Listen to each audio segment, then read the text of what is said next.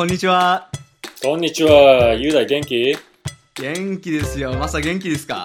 元気元気、相変わらずハワイです。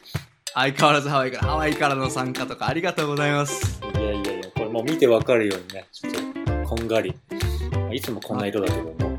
真っ黒ですね、相変わらずね。話すのも久しぶりですね。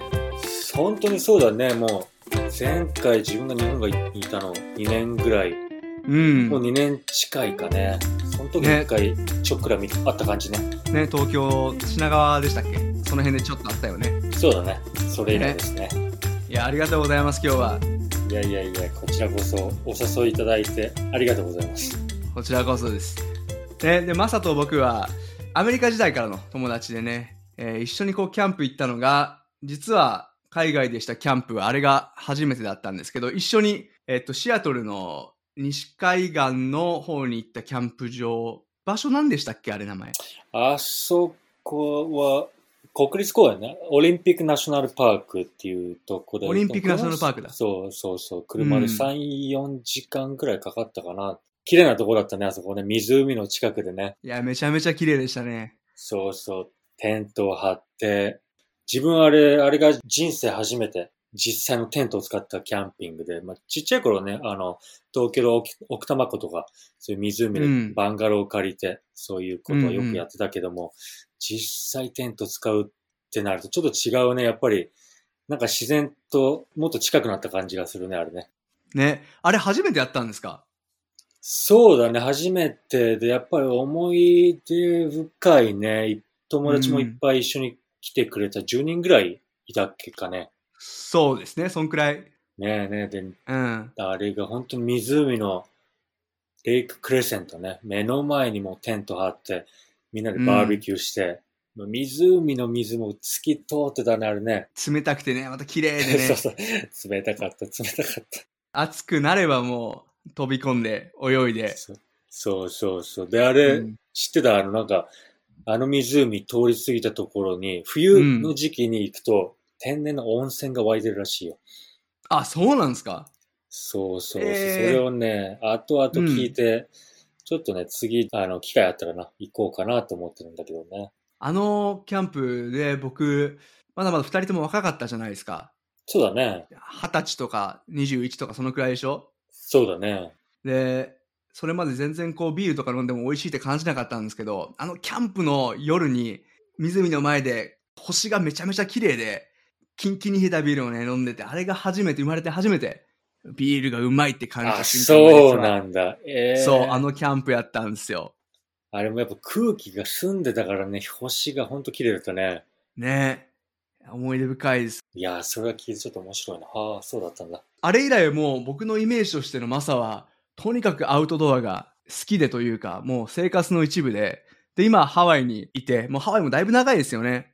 そうだね。もうハワイもう10年近い。今年11年目ぐらいかな。うん、11年か、ね長いな。あっという間だよね、時間過ぎるのねな。本当に。ねそんなね、こう、ハワイで、まあ、海、山、いろいろこう、トレッキングとかも含めてやってると思うから、今回アウトドアの話、キャンプ含めね、聞きたいと思ってたんですけど、あの一緒に行ったオリンピックナショナルパークのキャンプ以来、どんなことしました？あれは正直結構あのきっかけになってなんかもうピンと、あ、これがキャンピングの味なんだっていうことを分かって、で、うんその次に行ったのが短大卒業した後に友達、覚えてる？かな、うんコリアン、韓国人のクリスっていうことクリス覚えてます。そうそうそう。で時期同じぐらいだったね。でクリスと、あともう一人、ビビアンっていう香港人の女の子ね。もうちょっとね、うん正直、誘った時ね、心配で、2週間のね、ロードトリップ、車で、あの、多分4000キロぐらいかな。うわ2週間かけて、で、女の子ちょっと、うんこの子、どうだろう、やっぱりシャワー浴びない日もあるし、そういうの、それをね、やっぱりどうなのかなと思って、まあ大丈夫大丈夫ということで彼女も来てくれて。で、シアトル出発して、東に向かって、アイダホ州通って、で、モンタナっていう州にね、着いて、そこでいっぱい国立公園を、えー訪ねて、最初ーのうん。着いたのが、グレイシアナショナルパークっていうのが、うん。グレイシアだから多分氷山とかそういうのがあることだからね。うんまあ、すごいね、そこはそこでもう、水がやっぱり湖あちこち行って、雪解け水の湖だから、もう夏だ。だったけども、寒くて寒くて、これは、ね、気も、まあ逆に気持ちよかったんだけどね。で、6月ぐらいかな。で、うんある日ね、その、イエローストーン、イエローストーンって国立公園わかるでしょ？もちろんもちろん。もう有名なとこで、その次の日、テントから出たのに雪が降ってたっていうね、そういう思い出もあって。へえ。いいその時期で？その時期でびっくりしたね、だからね。あと、そこから、うんやっぱ、なイエローストーンの中では、バッファローとか、うんムースとか、いろんな、ね、野生動物動物。そう、野生動物にもね、見させてもらって、そこからどこ行ったかな？イエローストーンから、えーっとね、ソルトレイク、あの、うん。湖があるところに、ソルトレイクシティまで行って、で、そこでちょこっと泊まって、ああ、そこもちょっとね、あの、面白い思い出があって、夜かな？夜にソルトレイクに着いて、えーっとね、そのキャンプ場が見つからなかったのは、その街に着いて車で。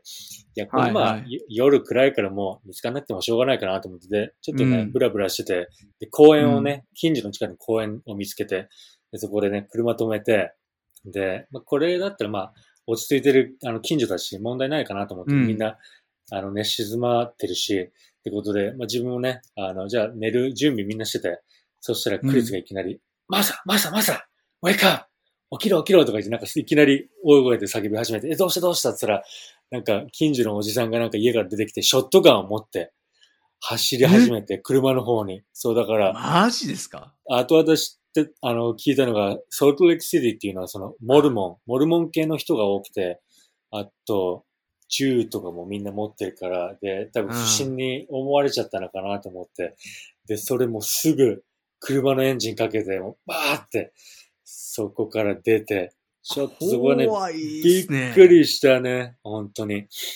不審者と思われたらね、ショットガンでやられたかもしれないですよね。そうだね。だからそう、それは今はね、もう面白おかしく話せるストーリーだからいいんだけど、その時はもう汗かいてはね、自分も、その時はコンタクトレンズしてたから、まあ夜だから寝る時は外して、全く見えなくて、うん。ななんだなんだと思って、そうそう、だからもうクリスのね、言ったこと、もう信じて、もう車出して。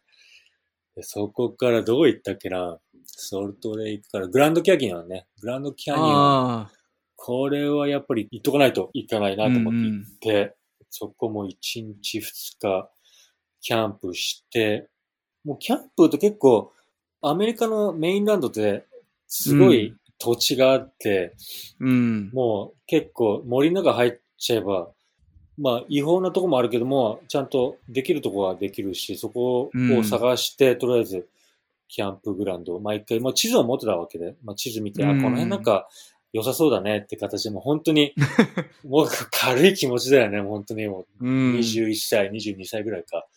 で、で面白いのが、それ、グランドキャニオン着いた時多分3日ぐらいシャワーしてなかったのかな。で、うん。で、ビビアンも、そろそろちょっとシャワーしないなみたいな 話になってて、なんもなかったの、YMCA とかもそういうキャンプグラウンドとか全然なくて、で、うん。ガスステーションね、あの、ガソリンスタンドが道端にあって、はいはい夜ね、うんで、うんガソスタの横になんか水道みたいなのがあったわけ。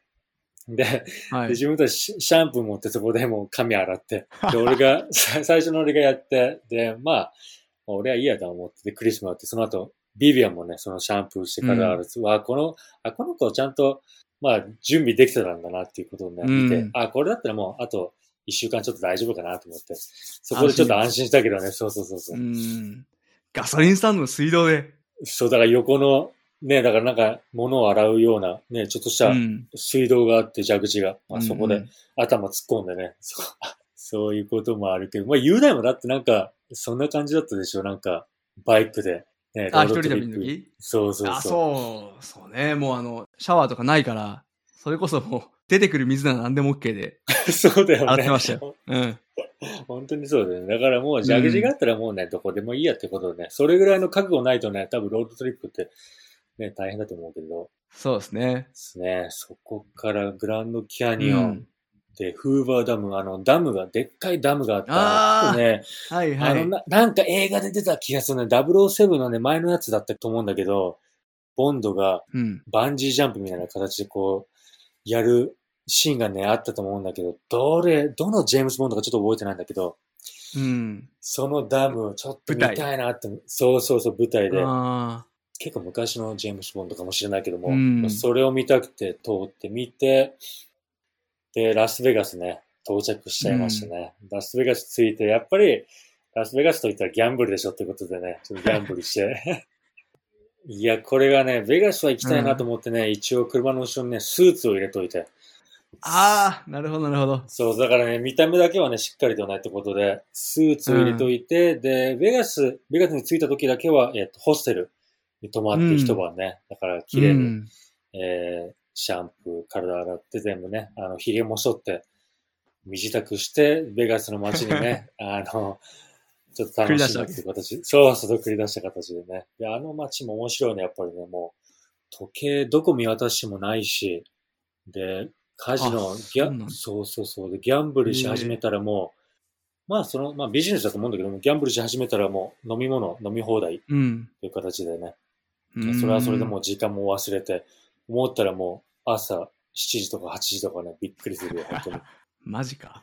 ユレはあれ？あの、ベガス行ったことある？行ったことないんですよ。ないか。ないですね。一人旅で自転車持って行くとこじゃない、なかったからね。行けなかった確かにね。確かにね。でその後どこ行ったかな？もう結構長かったね。これは2週間だったから。その後ベガスだから一気にサンディエゴまで行っああ、だいぶ南に下ったんですね。そうだね。そうサンディエゴまで行って、ちょっとメキシコとのボーダーを見たいってことがね、うん。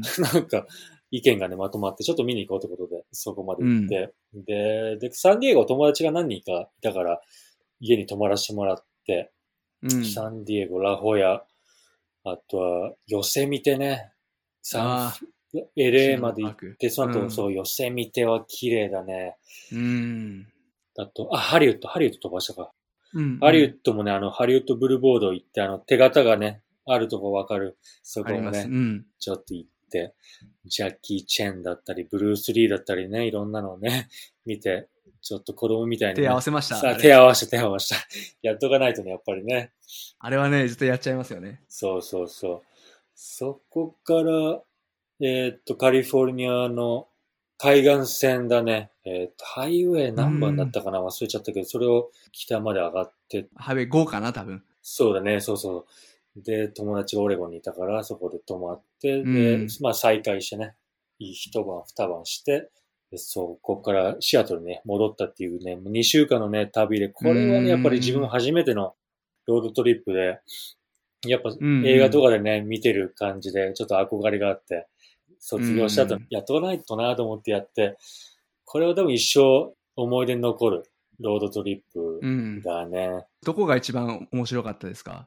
うわ、面白かったとこか、難しいな。国立公園でここもう一回訪ねたいなっていうとこは、モンタナ州のグレイシアナショナルパークね。ここうはん。敷地のね、大きさもあって、ちょっとカナダのボーダー越えて、そっちにも範囲が広がるぐらい大きくて、うん。まだ半分以下しか見切れてないから、ちょっともう一度ね、機会があったら行きたいなそっ。か、そっか。そうそうそう。うん。考え、やっぱヨセミテもそうだね、その、ヨセミテにね、なんかすごい岩でね、何百メートルあるかもちょっと覚えてないけども、そうんこでね、最近ドキュメンタリー、きょ去年か2年前ぐらいにあのアメリカ人のね、ロッククライミングする人がいて、あ、フリークライマーの人ですか？そうそうそう、ああ、そこが見たことあるかも。見た、うんうんそうそう。だからロープなしでフリークライミングして、だからエルキャプターノっていうね、岩なんだけど、うんうんそれもね、その後に見て、うわ、これ相当の高さだからね、それを、うん。その誰かがフリークライミングしてるっていうのを考えるだけでちょっとね、もう鳥肌立つよね。だって、ちょっと滑らしたらもううん終わりだからね、本当にね。そうですよね。そんな感じだね、2週間やったロードトリップは。うん。やっぱその友達もね、今ももう10年以上経つけども、まだあの連絡取り合う仲だし。うん。一緒にね、そうやって旅行したりしたらね、絶対繋がりますもんね。そうだね。で、それからもう、シアトルの後がマッサはハワイでしたっけ？シアトルの後、短大卒業してうんハワイね、そこで大学移って、うん。そこでまたなんか、写真見る限りだと、ここでまたいろんなことしましたよね。なんか海の中の写真とかも見た気がするんですけど。そうだ、なんか山から海にちょっとね、映ったかもしれないね。やっぱりね、ハワイって海に囲まれてるし、海もやっぱり綺麗だからね、海経験しとかないのうん。と思ってね、ダイビングの免許もあるし、ダイビングもちょっとして、あとは素潜りにね、ハマっちゃって、いやいやいや、どのくらい潜るんですか？素潜りで。素潜りで、ピークの時は、えーメートルいくと30メートルぐらい。マジですか？これはまあフリーダイビングだからタンクなしね。そうそう。いやいやいやいや。それってでも、あ、そっか。急浮上したらいけないとかっていうのは、あれはタンクを背負ってる時でしたっけ？フリーやったら別に問題ないんですっけ？そう、タンク背負ってその中の成分がその肺に溜まっちゃうから急浮上しちゃいけなくて、フフリーダイビングの場合はね、大丈夫ね。そっかそっか。自分の肺だからね。そうそうそうそう。息止めて、どれぐらい息止められるか、どれぐらい深くまで潜れるかっていうことで。それ潜って何か取ったりするんですか？潜って、えーうん。自分が好きなのはタコね。タコ見つけるのが得意で、得意になってね。そうそうそう。そんなんなかなか聞かないですよ。タコを見つけるのが得意でねって思う。タコとか魚とか、あうんと貝をね、貝集めるの好きだから、そうそうそう。ん。だからそう潜ったりして、で、海に、そうだね、魅力を感じ始めてから仕事をね、そう、カタマランっていうヨット、あの、うん。で仕事をし始めて、もうそれも正はい直6年ぐらい仕事したのかな、うんでいろんな経験させてもらったね、本当に。観光客にも出会わせてもらって、あとうんは、うんそうだね、やっぱり、イルカに会ったり、亀に会ったり、うんいろんなことも。会うっていうのはそれは一緒に海の中で会うってことですか？そうだね、あの、1日4便出てて、最初の朝の2便はシュノーケリングの便で、こう、お客さんを連れてって、海に入って、うん。亀を探したりとかね、うんうんそういう、まあ、シュノーケリングの。便でね、そうそう。うん。夕方とかの便はサンセットクルーズで、まあ、サンセットを見てね、うんまあ、ゆったりする形のうん仕事です。ね。どんな珍しい生物と会いました？珍しい生物でいくとね、イタチザメが多分一番、こっちでタイガーシャーク、イタチザメね。大きさで言ったらうんうん3メートルプラス、3メートル以上あったかな。その日も仕事中でシュノーケリングしててお客さんも何人かまだいて一緒に水の中で。なんか、うん。なんか変な感じすんなと思ってね、周り見てたら、10フィートとかそうだね、だから3メートルぐらいの自分から10メートル離れてたか離れてないかぐらいで、そのイタチザメがね、もう優雅にね、目の前を通ってるわけで、もうこれはもうびっくり、もうびっくりしたし、もうあの状態で海にいるともう何にもできないから、もう本当に、あれだよね、なんかその高速道路でもう、高速道路の真ん中で立ってて、そう、トラックがいっぱい通ってる形でもう何にもできない状態でもううん。ちょっと固まっちゃって。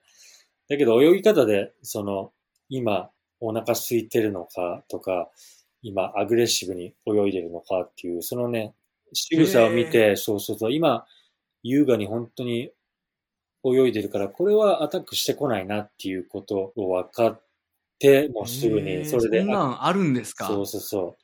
それで、その仕草でね、あ、これはもう大丈夫だなっていうことが分かって、へだけど、もう本当にね、その時に GoPro、そのね、カメラがあればね、ーうん。よかったんだけどね、だからそれはそれで、そうだ、だからもう6年ぐらいそういう仕事をして、初めてうんダチザミに会って、これは思い出深いうんくて、あともう一つはジンベエザメ。大きいやつですよ大ね。きいやつね。これは、本当にその時に、あの、運転者とキャプテンも、うん。11年、12年ぐらいその会社で仕事をしててうん初めてジンベエザメを遭遇したってことですごい興奮してて、うんその日がね、その彼の誕生日でもあって、えー、そうそう、もうすごいめちゃくちゃいいじゃない覚えてる。ですかだから、そうそう、最高のプレゼントで。もうん。う、クルーズの最後ら辺の時間でもう、本当にもう港に戻らなきゃい、戻らなきゃいけなかったんだけども、もう違う船からうんうんうん。ラジオでね、ああ、ここにジンベエザメいるよっていう報告があって、バーって飛ばしてく、船でね、そこで、うん。自分その日たまたま GoPro 持ってて、で、GoPro カバンから出して、もう用意してすぐ海に入らせてもらって、うん。でその時にね、ビデオと写真をね、ちょっと何枚か撮らせてもらって、それはね、やっぱ大きいね、本当に。本当に大きい。いや、そうでしょう。僕なんかも水族館ぐらいしか見たことないですけどね。果てしないサイズですもんね、あれ、ね。沖縄だったね。あの、野生で見れるってなったらまた、沖縄、そうそう、沖縄の、あの、美ら海水族館でしたっけ、ね、いや、でもあれ、怖かったね、ねあのサイズ。だけどまあ、プラン、プランクトンとかしか食べないっていうことを聞いたから、これはまあ、危険はないなってことでね、すぐ飛び込んだけども。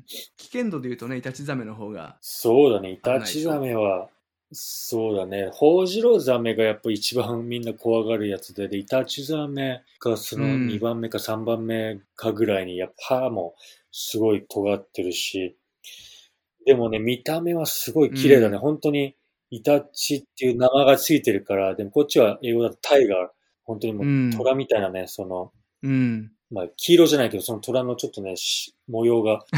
黄色、もちろんね、黄色じゃないけど。それはそれでビビるけど。だけどもう、だからこっちのオアフ島なんかね、ノースショアへ行くと、その、シャークダイブっていうそういうアクティビティがあって、うん。ケージに入るやつと、ケージ、そのカゴみたいな、ないやつがあって、やっぱみんな、あの、うん、ね、みんなが希望して見たいサメっていうのはやっぱりみんな口揃っていうのはイタチザメ。そうそうそう。うん。綺麗だし、なんか、ま今日なろうと思えばなれるし、だけど、穏やかっていう、そのまあ、性格もあるし、えー、普段そこのアクティビティで見えるサメっていうのはガラパゴスとか、そういう違うタイプのサメなんだけども、うん、で、イタチザメが近くに来ると、うん、なんかもうガラパゴスとかもすごい10匹とか、もういっぱい船の周りに来てくれるらしいんだけど、イタチザメがパッと出てくると、うん、そのガラパゴスのサメが全部さささって消えちゃうらしい。吐ける感じなんだ。そうそうそう。だもう本当にもうボスみたいな形で。そうそうそう。かっこいいですね、それね。かっこいいでしょう、本当に。でもそれってこう、海の中でそういうの見て、恐怖心はないんですか、あんまり？そうだ、普段ね、サーフィン行くから、うん、やっぱりね、うん、頭のどっか、脳裏にはね、いや、サメにね、遭遇したらどうしようかなってことはやっぱ思っちゃうけども、うん。でもやっぱりサメが好んで食べるものっていうのは、まあ人間じゃないから、その、たまたまね、噛まれちゃったっていうのは結構あるのが、うん、サーファーの場合はこの、あの、ボードにね、乗ってて、波待ちしてる時って足ブラブラさせてるじゃん。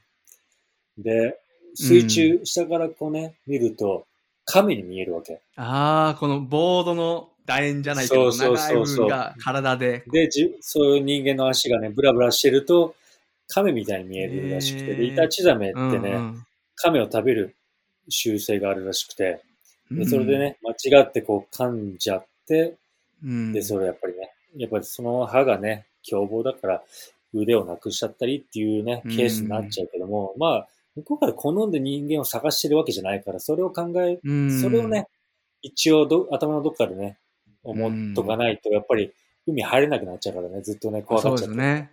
そうそうだ。で、雨が降った後とか、もし海がね、あの、濁ってる日っていうのは、あんまり海に入らないようにしてる。うん、それはなんでですか？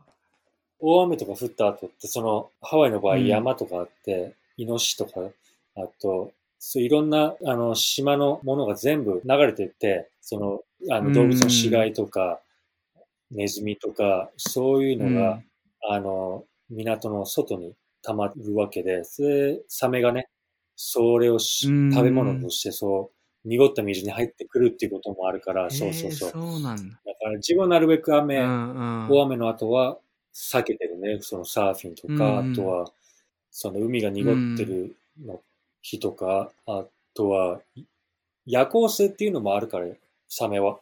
夕方とかね、そういう時間帯はなるべく避けて。避ければね、安全だっていうことをね、もう自分に言い聞かせてるんだけども。そうでもないとね、入れないですもんね。さっき言ったように。そっかそっか。で、ハワイでもキャンプとかって結構してるんですか？キャンプはね、よくするね、やっぱりね。どんなキャンプするんですか？ハイキング、トレッキングして、キャンプしたりとか、あとは、その時間がない時とかは、結構なんか、車、カーキャンピングって言って、あの、今自分うんがあの、SUV を運転してるんですけども、SUV の後ろのね、う席全部倒して、で、そこに、うん。あの、エアマットレスをね、引いて、で、まあ、うんオアフ島の、ちょっとね、離れたとこ、人があんまりいないとことか、ビーチにね、オフロードできるとこがあって、そこに行ってね、うん。えーっと、で、自分クーラーボックス持ってって食べ物とか、ね、ビールとかね、で、その車もムーンルーフがあるから上の、あの、開けて、で、星空見たりとか、そうそうそう、だからそんなのもしたりとか、うん。あとうは、ん。自分が一番好きなキャンプ、トレッキングは、違う島だけども、カウアイ島っていうね、島、これ、カウアウ島？カワイ島ね。カウアイ島。とね、ここ最近も行ってないけども、3回このトレッキングとキャンプをして、で、大う体ん。11マイルだから、キロで行くと20キロぐらいかな。このトレッキングしなきゃいけないんだけども、うんそうそう、本当にもう、絶壁とまでは言わないけども、そのトレッキングうん。しないと入れないビーチがあって、うん。20キロのトレッキングでもう、毎回ね、食料とかね、水とかね、20キロぐらいのね、バックパックをね、背負って、こうトレッキングするんだけども、いや、これもね、うんちょっと写真、ね、リスナーの人ね、見て、見てほしいんだけどもね、カララウトレイルっていうね、今僕見てるんですけど、あの、ハワイって、まあ、メインのところホノルルじゃないですか。それのこう、ハワイ諸島の一番北側に位置する島ですよね。一番北か2番目か。あの、プーアイ島というところとカウアイ島っていうところが多分2つ一番そうそうそう北の方にあって、ここですよね。そうですね。そのカワイ島、カララウトレイルっていうのは、このカワイ島の北側に面してる海,、うん海岸線で、で最後にうね、ん。ビーチがあるんだけど、そのビーチに滝がね、あって、だから、その食料とかうん。水は、水はね、半分だけの、半分だけ持ってけば、片道分だけね、持ってって、その滝から直接ね、水を飲めるっていうことで、それぐらい水が綺麗で。ああ、なるほど。そうそうそうそう。うんで、その滝壺でね、いいね。体を洗ったりとか、ビーチも1キロ、2キロぐらいあるのかな。本当にもう、ね、もう映画とかドラマで見るロストとかね、みたいな形で、もううん周り、あ ーもう本当に周りがもう何にもなくて、で、そうだね、その、まあ、トレッキングの中にもね、あの、谷合とかに入ってって、滝とかもね、何個かあって、うん。でその途中に、ヒッピートレイルっていうのがあって、なんか、ヒヒッピーってわかる？また名前が面白い面。白いですよ。わかります。ヒッピーっていうね、人 人たちがね、なんか、うん。そこでたむろして、そういうトレイルもあって、なんかね、そこは本当に、そうだね、もうなんか、心が癒されるのもあるし、うん。いや、あとは自分が持ってた携帯だけなのかもしれないけど、電波が届かないから、もう本当にインターネットも、うん。もうそういうタブレット、携帯からも離れて、うん。本当にもう自然だけに集中する、なん。かクレンジングとも言わないけども、本当にうん。もう都会、コンクリートジャングルから、ね。そうそう、うん。コンクリートジャングルから離れて、マイナスイオンっていうやつね、それを充電させてもらって、で、うん。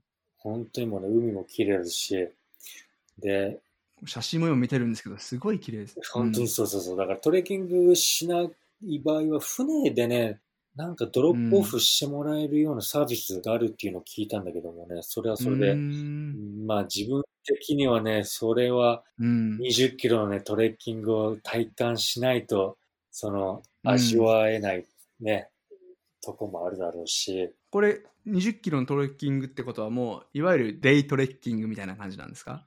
そうだね、もうデイ、あのー1日かけて、オーバーナイトではなくて。うん。朝、もう朝一から始めて、でも、うん。日が沈まる前に到着するのがゴールで、で、まあ、それやっぱり荷物ね、いっぱい背負ってるから、それぐらいかかっちゃうけどうんも、うんえっと、本当にもう一日で入って、一日で帰ってくる人もうん。いる形で、うん、あんまり厳しい、大変なトレッキングではなくて、まあ、長い、まあ、距離があるから、そう長距離っていうのが大変だってことで、うんうん走って入ったりする人もいるし、ヒッピーの人たちなんかも、本当にもうバックパックね、もう結構軽々に水ぐらいしか持ってないのかな、それでバーって入ってって、パーティー出てくる人もいるし。うん、まあ、ヒッピー取れるっていうぐらいだからね。そうそう。自分はもう行く場合は、最低3日はキャンピングして、その最終目的地でね。で、もう癒されて。あ、3日もするんですか？それぐらいするね。最低2日ぐらいしとかないと、なんかもう、こんだけね、かけてトレッキングしてね、うん。やっぱり味わっとかないとなと思って、あとは、そうだね、結構見かけるのは、もうヌーディストの人ね、裸で。ブラブラしてる人もいるし、本当にも解放だねう、。解放だね。解放感がね、本当にね、たまらないね、うんそこはね。ここの、そうね、体を3回やらせてもらって、そうだね、もう3回とも、もう息を飲むぐらいね、もう感動するね、うんここはね。もう雄大にちょっとね、おすすめ。行きたいっすわ。あの、ハワイ行った時は連れてってください。いや、もうぜひぜひ。これは、行く時は何人かで行くんですか？そうだね、さ、最低、もう一人うん。か、グループで行ったりとか、そうね、一人行くより何人かいた方が面白いし、そうですよいうねね。、あの、思い出もね、そういえば会話する人がね、うんいるとね、面白いし、思い出もそこでね、うんあの、一緒にシェアもできるし、あと面白いのは違う島、カウアイ島じゃない島で、うん。ここ、その当時の奥さんと一緒にね、行った島でね、うんその空港出た時にね、うんヒッチハイキングをして、で、その島って本当にね、もう穏やかな島で、多分、うん。信号が一つあったかなかったかぐらい。で、郵便あ島全体に？そうそうそう。で、郵便局が一つ一つしかないぐらえ。いの、うん本当に、のんびりした島でね、でそこで、そこも安全な島だから、うんもうみんながね、みんな顔見知りだから、そういうね、犯罪も起こるところじゃないからってことで、ヒッチハイクしようと思って、で、ヒッチハイク、まあ指をね、立てて、で、拾ってもらっうん。まあジープがね、こう止まってくれて、うんうんうん。あじゃあちょっと乗ろうかなと思って、二人で乗って、乗った瞬間に、うわ、これはまずいなと思って、もう車も動き始めて、えあ、これもうこの人生最後だなと思って思ったのが、その車の後ろにね、あの、ナタ。え。う、ん。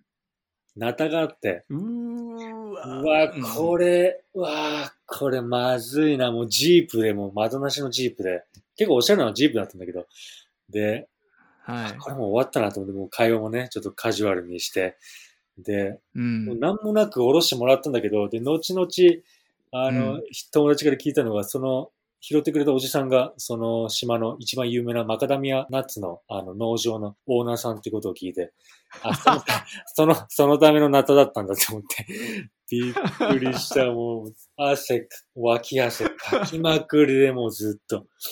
全然心配する必要なかった ねそうそうそう。マカダミアナッツのナタってまた。で、そうだね、その島のキャンピングもまあ、うん。えーっと、本当にビーチでキャンピングしたんだけど、そのビーチのね、周りをうん。取り囲む形で、なんか崖、石の崖がうん。あって、その崖のね、一箇所にね、なんか洞窟みたいな穴があって、でちょうどその洞窟のね、大きさが、ちっちゃい洞窟なんだけど、うん。4人向けのサイズのテントがちょうどすっぽり入れるぐらいの、あの、洞窟で、へえ、そう、洞窟の中に？そうそう。で、そこのね、洞窟にテントをね、セットして、で、そこで3泊し、三泊したのかな？そうそうそう。そこで3泊してて、そのビーチも本当にもう、うん。その3泊してる中誰もいなかったし、で、そこの泊まってる、へその洞窟から歩いて5分ぐらいかな。崖をちょっと登って越え、2つぐらい崖登ったとこぐらいに、えうん。ちょっとしたちっちゃいリゾートがあって、そこのリゾートでね、うんプールはい。ちょっと入らせてもらったりとかね、シャワー浴びさせてもらったりとか、そういうね、楽しみもあってでで、時期によって友達曰く、その、そこでね、フリーダイビングしてるとロブスターがね、取れるっていう。へえ。そうそうそうそうそう、はいはい自分が行った時期はちょっと違ったから、ちょっとロブスターはね、見つからなかったけども、そうだね、いろんなことさせてもらってるね、本当にね。なんか、そのキャンプしてる間中って、そういったアクティビティをして楽しんでるってことですか？なんか3日間ってね、ベースは変わらないわけでしょ？その洞窟の中にテントを立ててるのをベースとして？そうだね、ベース、そこでベースとして、で、カウアイ島に戻るけども、カウアイ島の場合は、えーそこから、まあキャンプしてるとこはもう、水、あの、水の、なんていうの、ビーチ沿いだから、そこから、うん。そこをベースにして、山の中に入って、山登りしたりとか、うん。滝を探しに行ったりとか、ああ、なるほど。そうだね。うんうんあとは、やっぱり、いつもシュノーケリングのマスク持ってってるから、海に入って、うん、貝探したりとか、うん。そうだね。それはまあ、やっぱりしないとっていう形で。えーうん。あとは海岸線に、オピヒっていうね、日本語で言うとちょっとわからないんだけど、貝がね、ピこのヒ。そうそう、はい。あの石にね、濡れてる石にくっつく貝があって、でそれをね、ナイフでこの隙間、石とその貝のね、隙間に思いっきりナイフを差し込んで、この貝をね、こうひっくり返して、これを早くやらないとこの貝がね、吸盤があるのかな？なんかそう、石にピタッてくっついても取れなくなっちゃうの。でそれをね、そういう貝をね、へえ。そうそうそう、お、もうどれぐらいかな？多分3、4センチ、5センチくらいかな ?5 センチくらいのまで大きくなる貝でう、ん。でそれをね、結構大きいですね。そうそうそう、それをバーベキューしたりとか、そうそうわ、うまそうですね、それね。美味しい。だからもう本当にもう塩だけの味付けとか、あとレモン、うん。醤油とか、そうそうそ食べ物とかは基本的に持っていくんじゃなくて、現地でどうにかするんですか？う。半分半分だね。つなんか見つけられそうう。なん目的地だったら、まあ、うん。少なめとも言わないけど、なんか食料が取れそうにないとこだったら、十分な量の、あの、食材を持ってってて、なんかありそうなとこだったら、うん。それよりちょっと減らしてね、もし取れたらいいかなっていう形で、でも取れなかったら、なるほどあ。近くどっかで食材うんねうん。調達してっていう形で、うん。そうそそう現地で取るときは基本的に海の中から取るってことですか？ほとんど海だね。自分、海の方が多分。知識があるかな。山、何食べれるかわからないから、うん正直。で、イノシシとかね。確かに危ないものもありますそうそう、ね。イノシシとかね、うんその鹿を狩りに行くわけでもないから。うんうん。ハワイにもイノシシいるんですね。そうだね。友達もイノシシ狩りする友達がいて、イイノシシと。か、あとは鹿もいるし、うん。そうだね。トレッキング中に遭遇したりとかしますか？あったね、一回ね、野生のイノシシに。あったんですか？あうんった、あった。ありました？ちょっと危ないでしょ怖かったけどね。だから、オアフ島でう。、うん。それハイキング、ね、どんなハイキング行くときも、一応ナイフは、ね、ポケットナイフみたいのはう持ってっん。て、どれだけ役に立つかわからないけども、なんか、ね、一応。イノシシの牙にしたら、ね。そうそうそうそう。とりあえず持つだけ持っといてね。うん。でたまにちょこちょこ見かけるよね。なんか赤ちゃんの、ね、イノシシがね、あの、道路をね、あの、通ったうりとか、ん。そうそうそう。まあ赤ちゃんの見ると危ないですよね。絶対これ母親がついてるわけですからね。そうそうそう本当にそう。危ないって言いますよね。どうなりました？その見たときは。見たときはね、その一回遭遇したときは、結構集団にいて、7頭ぐらいのイノシシが、その水のほとりにいて、多分水飲んでただけなんだけども、自分と距離も、こう、30メートルあるかないかぐらいで、ヒヤヒヤしたけども、友達にね、ちょっと、あの、ハンティング、狩りする友達に写真を送って、送ったら、うわうまそうだなとか言ってたけども、全然発想が違う。そうそうそう、本当にそう。ビビるとかじゃないんですね。そうそう、ねうまそうとか。食料として見てただけ。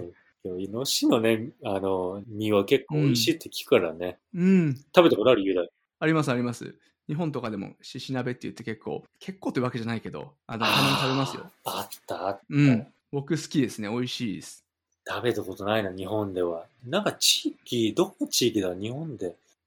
この前は、それこそ、1ヶ月ぐらい前は、えっと、奈良に行った時に食べましたね。奈良か。はうん。その行った先のお店で、今日何が美味しいですか？って聞いたら、あ、もう獅子だね、みたいなこと言われて。あ。じゃあそれでじゃあそれで。それ まさかのおすすめがね。でも美味しかったですよ。そうね。ししって言ったら、ジャーキーだね。友達がなんかジャーキーみたいな、その、乾かして、へーそうそう獅子の？そう。獅子の。うーん。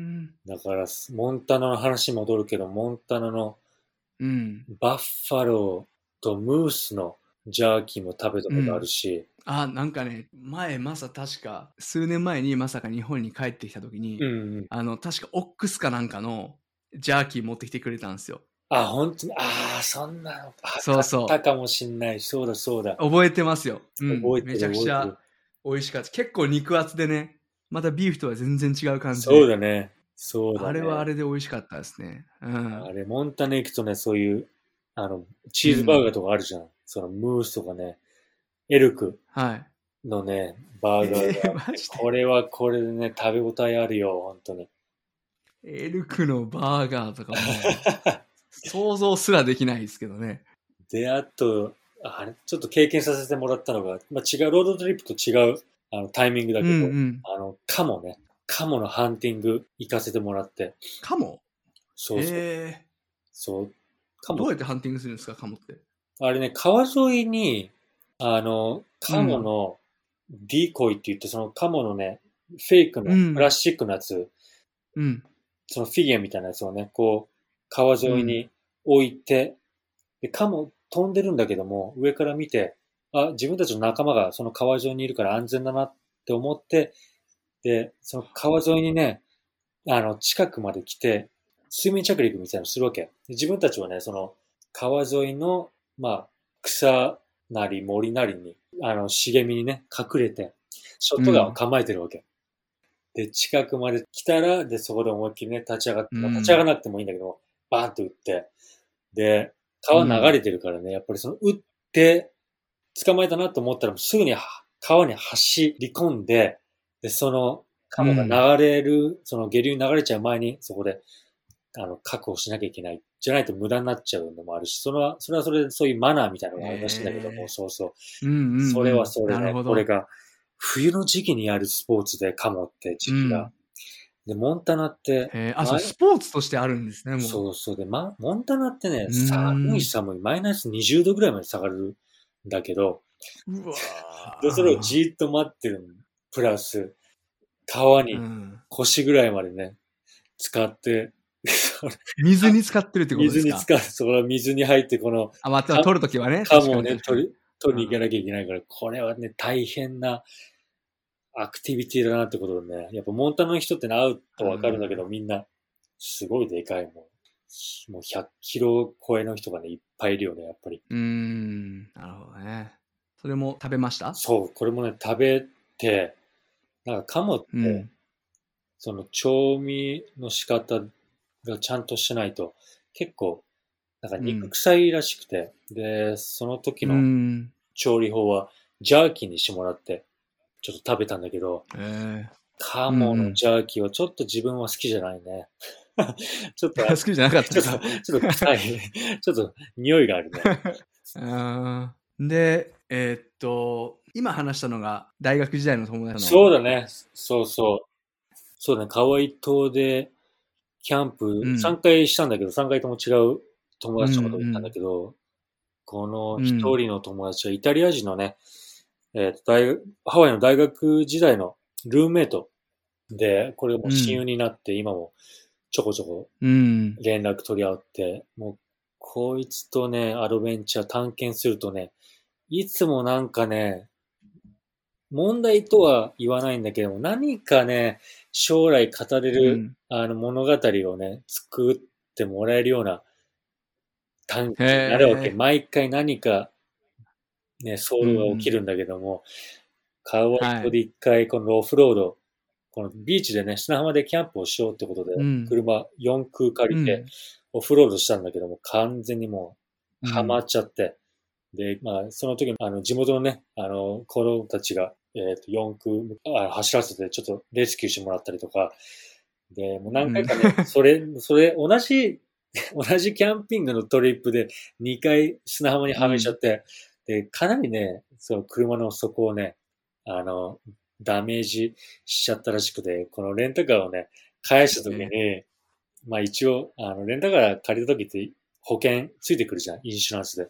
入りますよね。そうそう。んだけど、なんかダメージが結構やばかったらしくて、なんか弁償ね、しなきゃいけないみたいなことで、なんか言われて、それで、ね、コンタクト何回か、電話とかでね、あの、うん。ずっと話し合った結果、まあ、そのイタリア人が今、弁護士で、そういう多分ね、弁護士ってことで、まあ、結構ね、あ討論とかね、話が上手いやつで、で、それでなんとか弁償しないで済んだっていうね、話があってあ、ね。なるほど。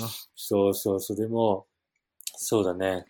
で、で、その彼が、そう最近話してたんだけど、来年、うんも。しかな、今年30歳になるから、来年ちょっとね、あのうん日本、ぶらり旅、車で、ちょっとね、3ヶ月ぐらいしようと思ってるんだけども、どうしても、うどうしてもマサと行きたいから、最初の1ヶ月ぐらいちょっと参加してよってことでね、あの、イタリア人の、えー友達で、うん。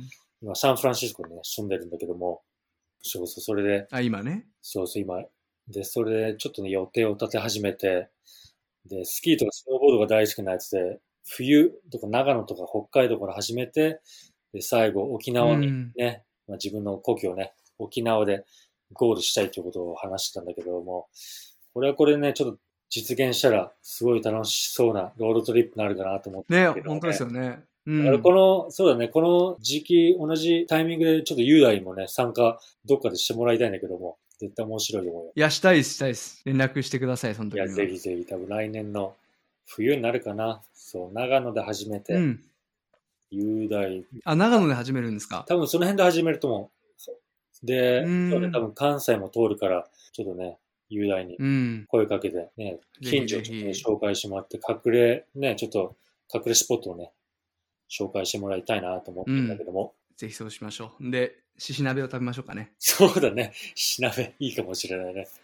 このイタリア人のね、多分ね、彼もすごい面白い話があるから、もしあれだったら、紹介、ね、ちょっと雄大のポッドキャストに出るか、ちょっと声かけてみようかなと思ってるんだけども、こいつもいっぱい面白い話があるからかけてみてくね。ださいよ。本当に。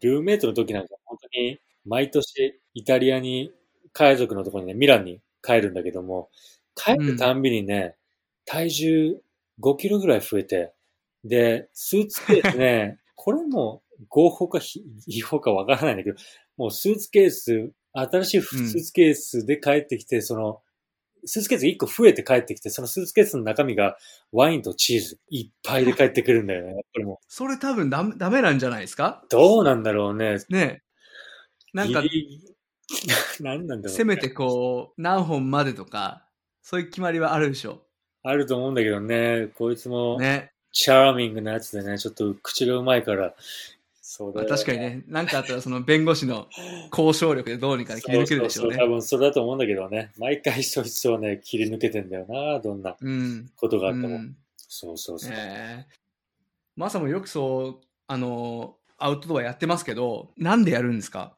すごく基本的な質問ですけど。何が好きなんですか？これは、おもし、その質問面白いね。初めて聞かれたね。考えたこともなかったけども、うん。いやー、キャンプって、準備とかいろ、結構時間かけてたりして、うん。いろんなもの揃えてキャンプ行くじゃん。そのバーベキューうんグリルなり、クーラーね、うん持ってったり、ナイフだったり、バーベキュー用具持ってったりもするんだけども、つく、うんついたりついたりでさ、結構、あ、これ忘れたなとか、これあったらなっていうことってよくあるじゃん。なんか足りなかったな、ね次回これ買ったら便利だなっていうことが毎回あると思うんだけど、で、うん。そのキャンピングとかバーベキューしてる最中に、うんなかったもので応用して、その代用する。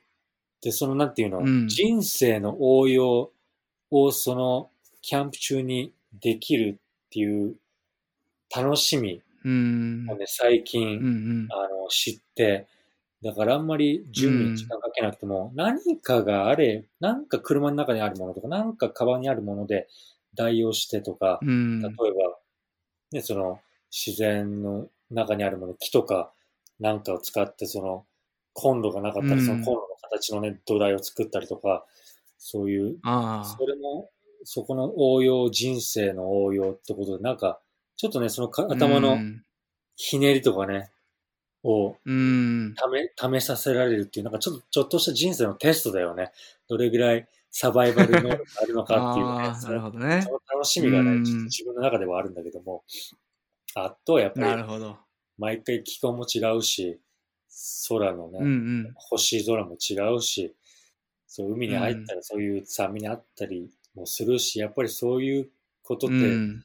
都会とかコンクリートジャン、コンクリートジャングルにね、囲まれてると、本当に体験できないことだから、で、うん。自然対人間っていうと絶対に自然が勝つわけじゃん。どうしても人間ってさ、自然そうですねコントロールできないからもう身を任すしかないっうん。ていう、その美があるね、やっぱりね。うん。そうだね。だと思う。自分の中ではね。うん。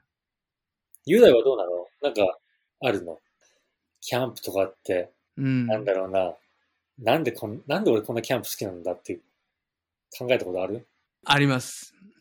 えっとね、まあそれが結構このポッドキャストを始めたきっかけにもなってるんですけど、うんうん。あのーまず僕自身がキャンプをやっててね、こう面白いって感じるのが、あのーまあ、さっきのこう応用じゃないけども、結構こう自分で何もかも一からしなくちゃいけない環境って、普通に生きてたらあまりないじゃないですか。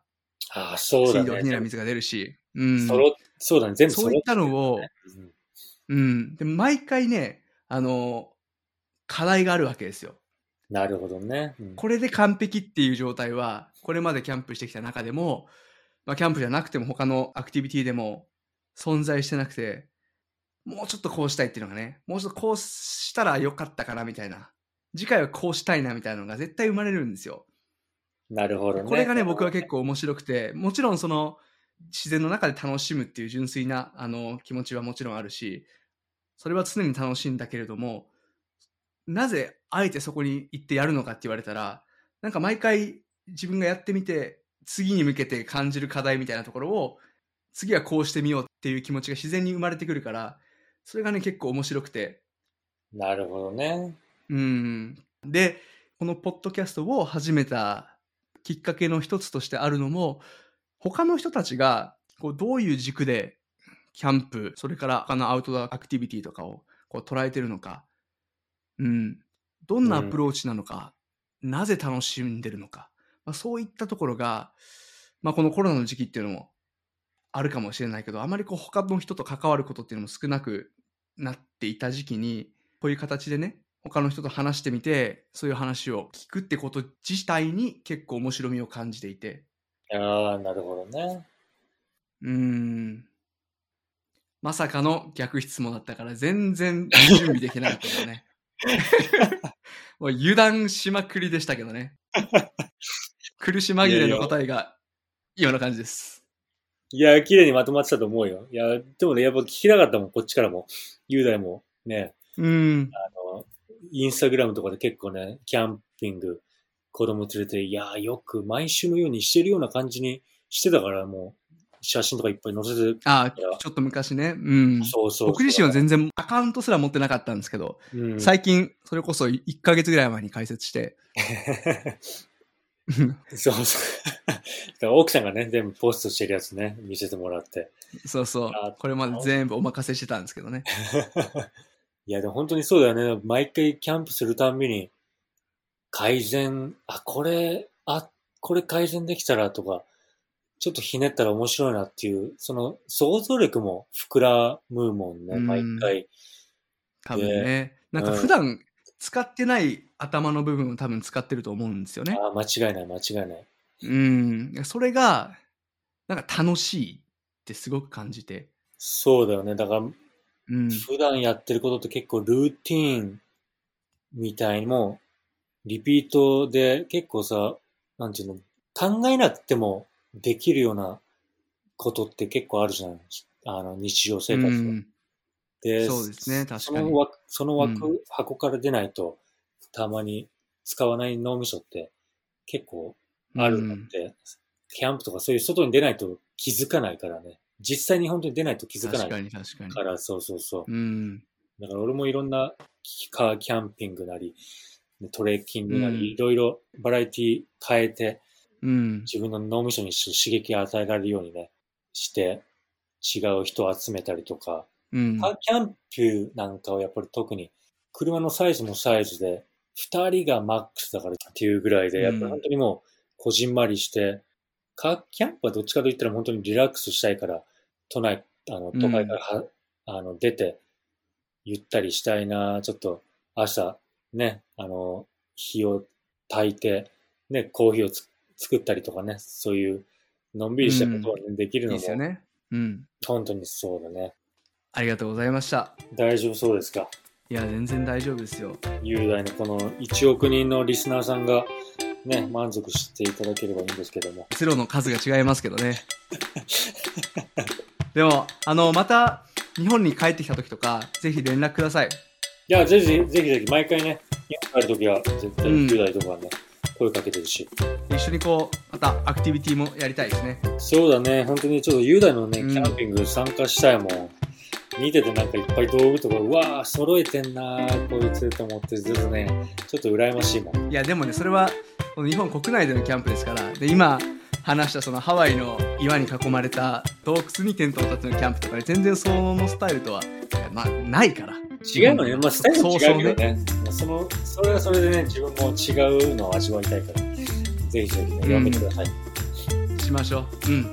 じゃあ、また次会えるの楽しみにしておきます。そうですね。ありがとうございます。はい。じゃあ今日はありがとうございました。はい、ありがとうございました。はい。